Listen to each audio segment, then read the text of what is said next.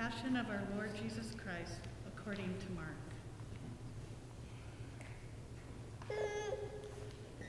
As soon as it was morning, the chief priests held a consultation with the elders and scribes and the whole council. They bound Jesus, led him away, and handed him over to Pilate. Pilate asked him,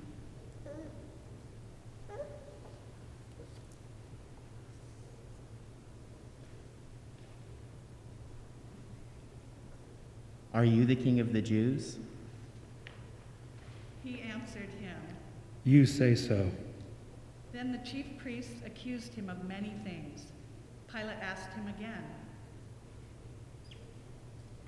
Have you no answer? See the charges they bring against you.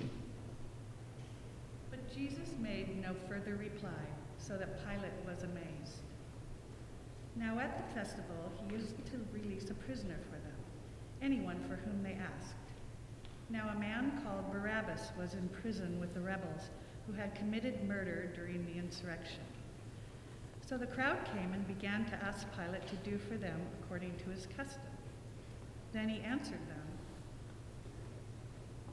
Do you want for me to release to you the king of the Jews? For he realized that it was out of jealousy that the chief priests had handed him over. But the chief priests stirred up the crowd to have him release Barabbas for them instead. Pilate spoke to them again. Then what do you wish me to do to the man you call the king of the Jews? They shouted back. Crucify Pilate asked them, Why? What evil has he done? but they shouted all the more. So Pilate, satisfy the crowd, released Barabbas for them, and after flogging Jesus, he handed him over to be crucified.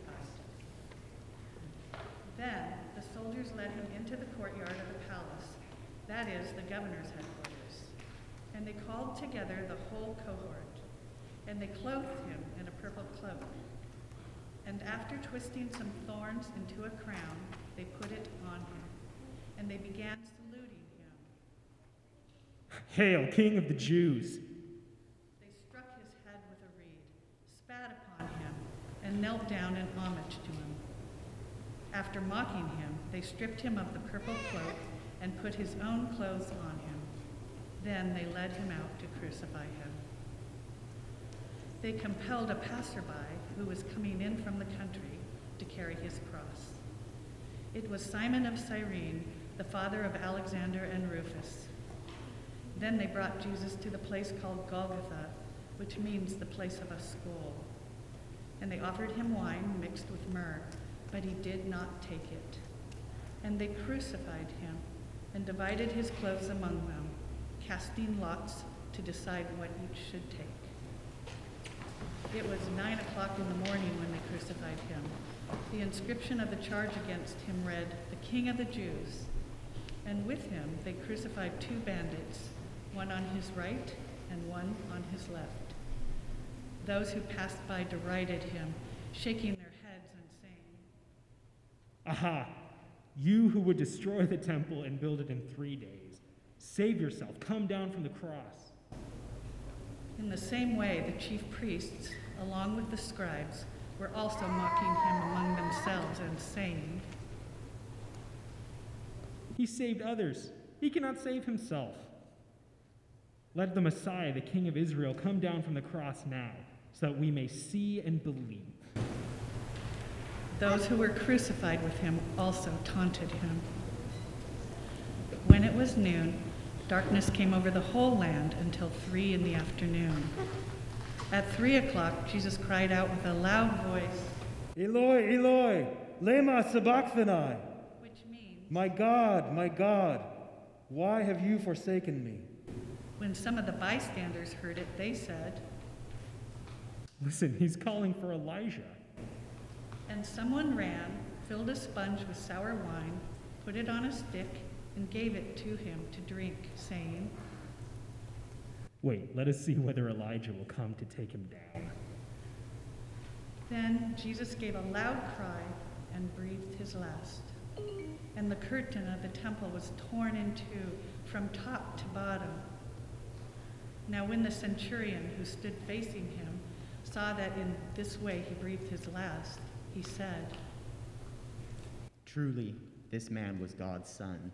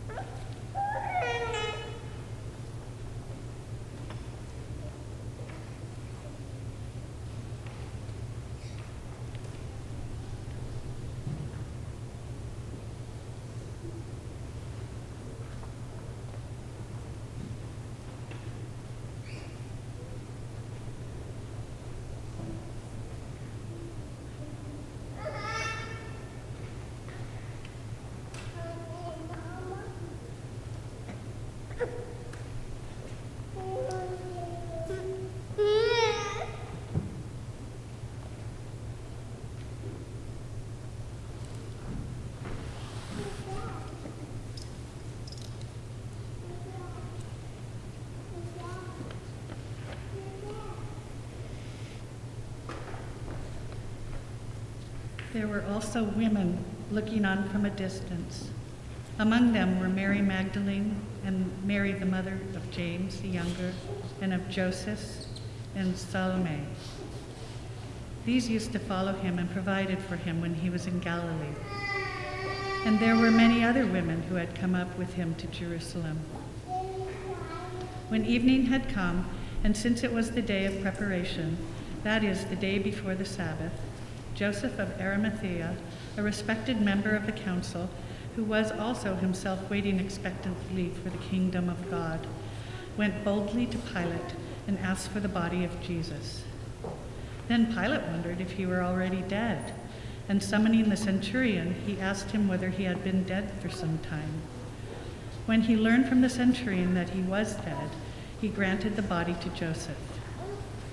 Then Joseph bought a linen cloth and taking down the body, wrapped it in the linen cloth, and laid it in a tomb that had been hewn out of the rock. He then rolled a stone against the door of the tomb. Mary Magdalene and Mary, the mother of Joseph, saw where the body was laid.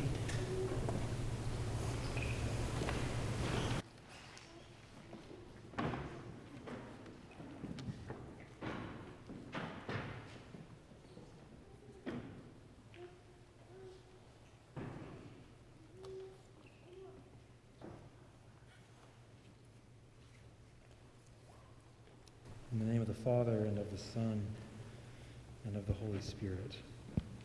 Amen.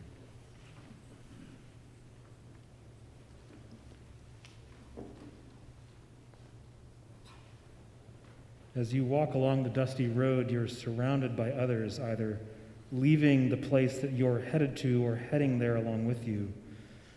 Perhaps for similar reasons, perhaps not.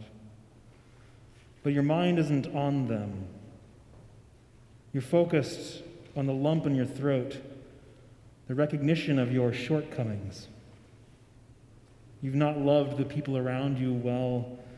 Your anger has flown out of you without even recognizing it until you see the eyes of the person you've turned on go just a little bit darker. You've been so obsessed by your neighbor's success that you've lost all sense of joy and gratitude at the food on your table, the clothes on your back. You've allowed bitterness to take root, and it feels like you can't even begin to turn over the sun baked earth of your heart to undo it. And as you walk, you press the leash into your wrist until it leaves a mark. You can smell your destination now the smoke, the strange mixture of grilled meat, iron rich blood, and the sweetness of the frankincense. And now you can hear it the familiar intoning of the priest, the splashing of the water, the crackling of the bonfire, the bleating of the lambs. You look back at the lamb on your leash as it plods along. You're almost hoping for a sign of recognition, but there is none. The lamb's eyes say nothing at all. It has no idea why you have brought it here. Feels nothing of the conflict and sorrow in your heart. This lamb on your leash, it's not rational. There's no way of explaining or reasoning with it to bring understanding. There's no way of helping it anticipate that in a moment you will hold its head in your hands as the priest brings a knife to its neck. That in a moment its blood will splatter your sandals, speckling your feet and legs with its life's blood. And you begin to realize that in your lack of love, you have attempted to take the world away from God, to be self possessed.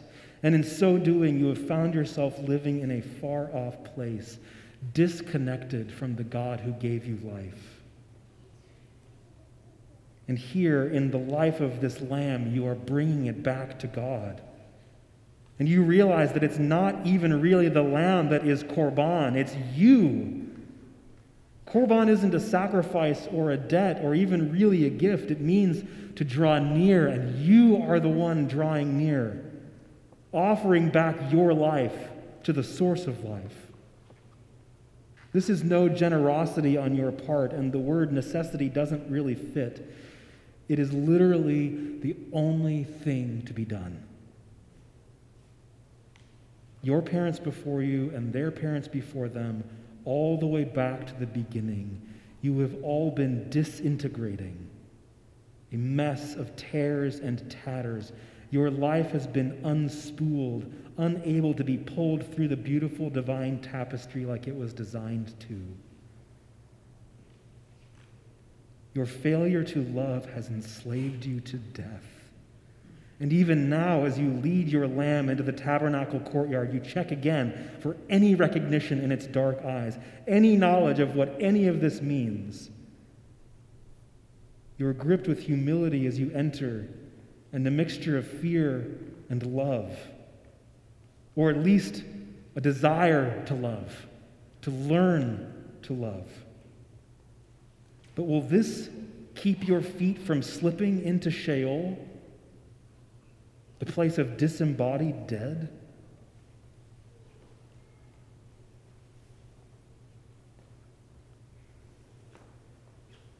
This evening, we are entering into a mystery that demands our silence. But it's a mystery that for many of us has become familiar, or at least there's a faux familiarity. The poem that we heard read from the prophet Isaiah, which has for centuries been understood as a poetic and theological reflection on the coming Messiah and his work on behalf of humanity is rich. Like most good poetry, it is difficult and it requires a lifetime of study to suss out. And it also assumes a visceral familiarity with the practice of sacrifice that we could actually smell in the air the blood, the fire, the incense, the water. Isaiah's imagery suggests both a division and a unity. There is the human community, sick and sinful through and through, and all of us, in a sense, stand far off from God's suffering servant.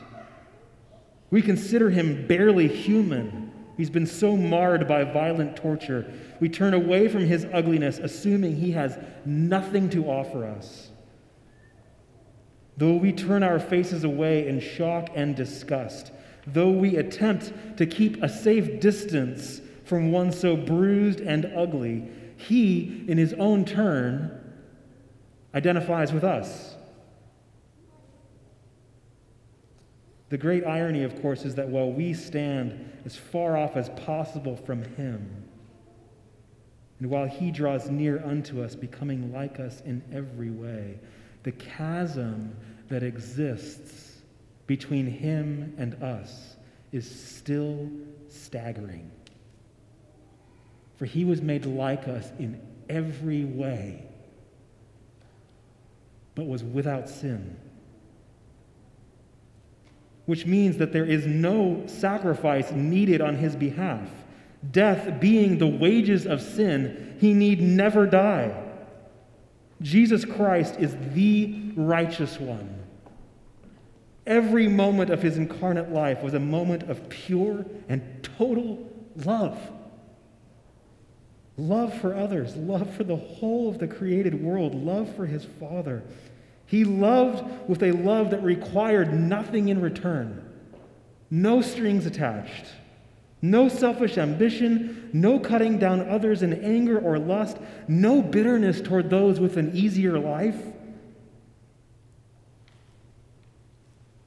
The early church understood the process of salvation as one in which human beings are set free from their captivity to death so that they might attain eternal life in order to eternally grow in their knowledge and love of God, being brought more fully into his life.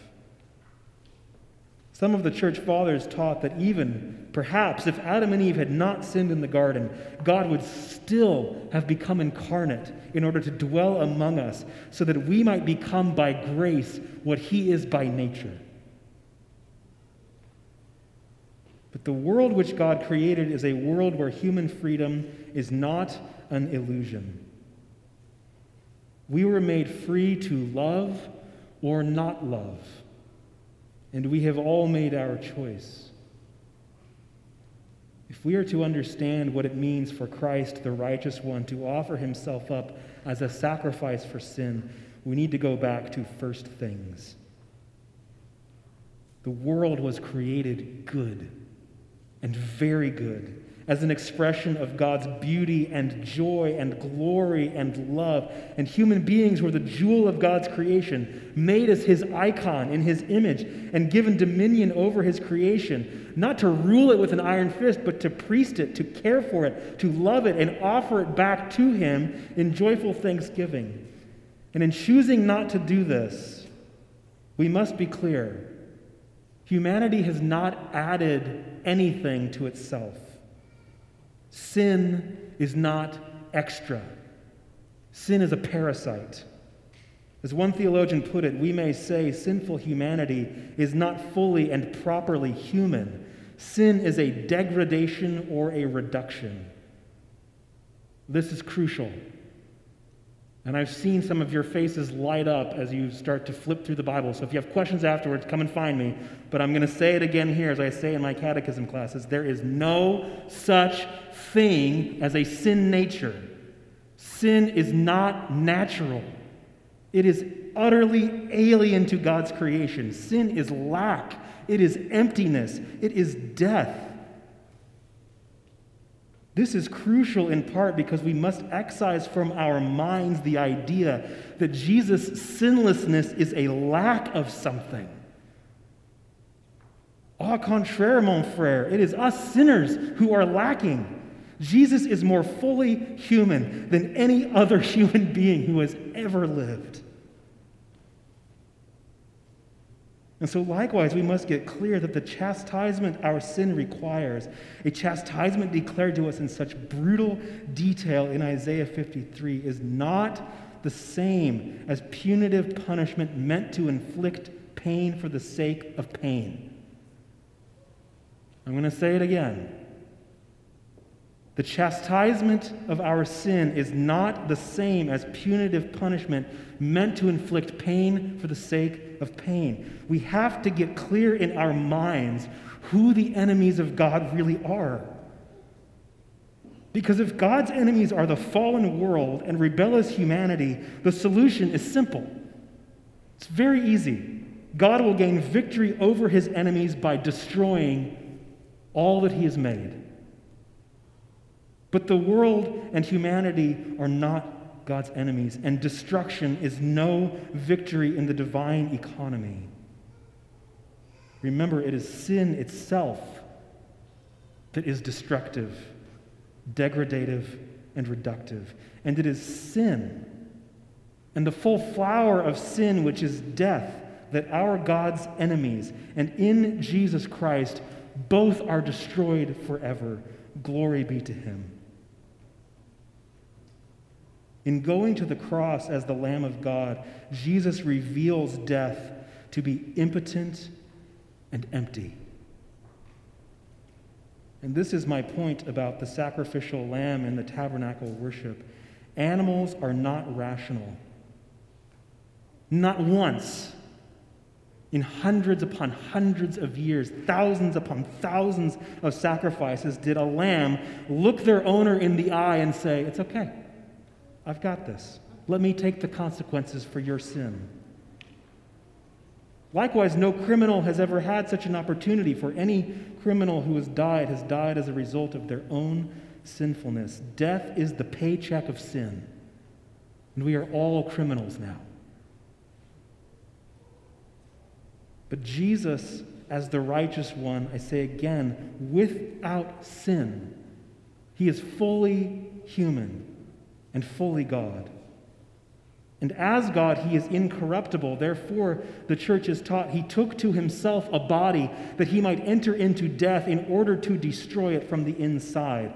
If death is the paycheck for sin, it became devastatingly overdrawn in attempting to swallow a sinless victim.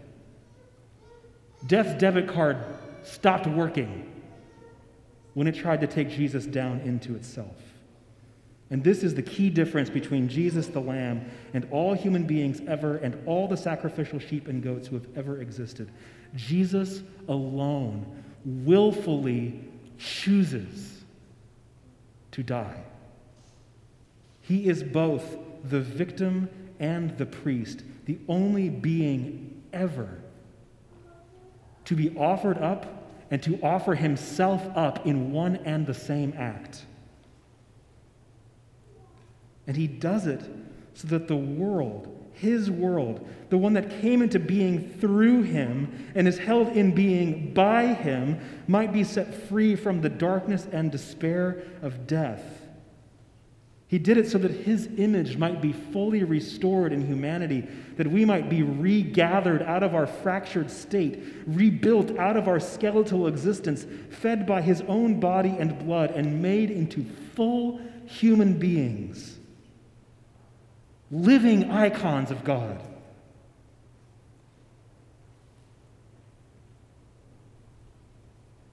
As we enter into Holy Week, we do so with sorrow over our sin, with horror over the suffering of the Son of Man, the Lamb of righteousness who offered himself as a sin offering. But we do so rooted in a deeper joy because our eyes are already scanning beyond it toward the horizon of Easter. And so this week, may we sing as our Orthodox brothers and sisters do on Holy Saturday. To hell, today, hell cries out, groaning, I should not have accepted the man born of Mary. He came and destroyed my power. He shattered the gates of brass. As God, he raised the souls that I had held captive. Glory to thy cross and resurrection, O Lord. Today, hell cries out, groaning, My dominion has been shattered. I received a dead man as one of the dead, but against him I could not prevail. From eternity I had ruled the dead, but behold, he raised all. Because of him do I perish. Glory to thy cross and resurrection, O Lord. Today, hell cries out, groaning, My power has been trampled on. The shepherd is crucified, and Adam is raised. I have been deprived of those whom I ruled. Those whom I swallowed in my strength, I have given up. He who was crucified has emptied the tombs, and the power of death has been vanquished. Glory to thy cross and resurrection, O Lord. Amen.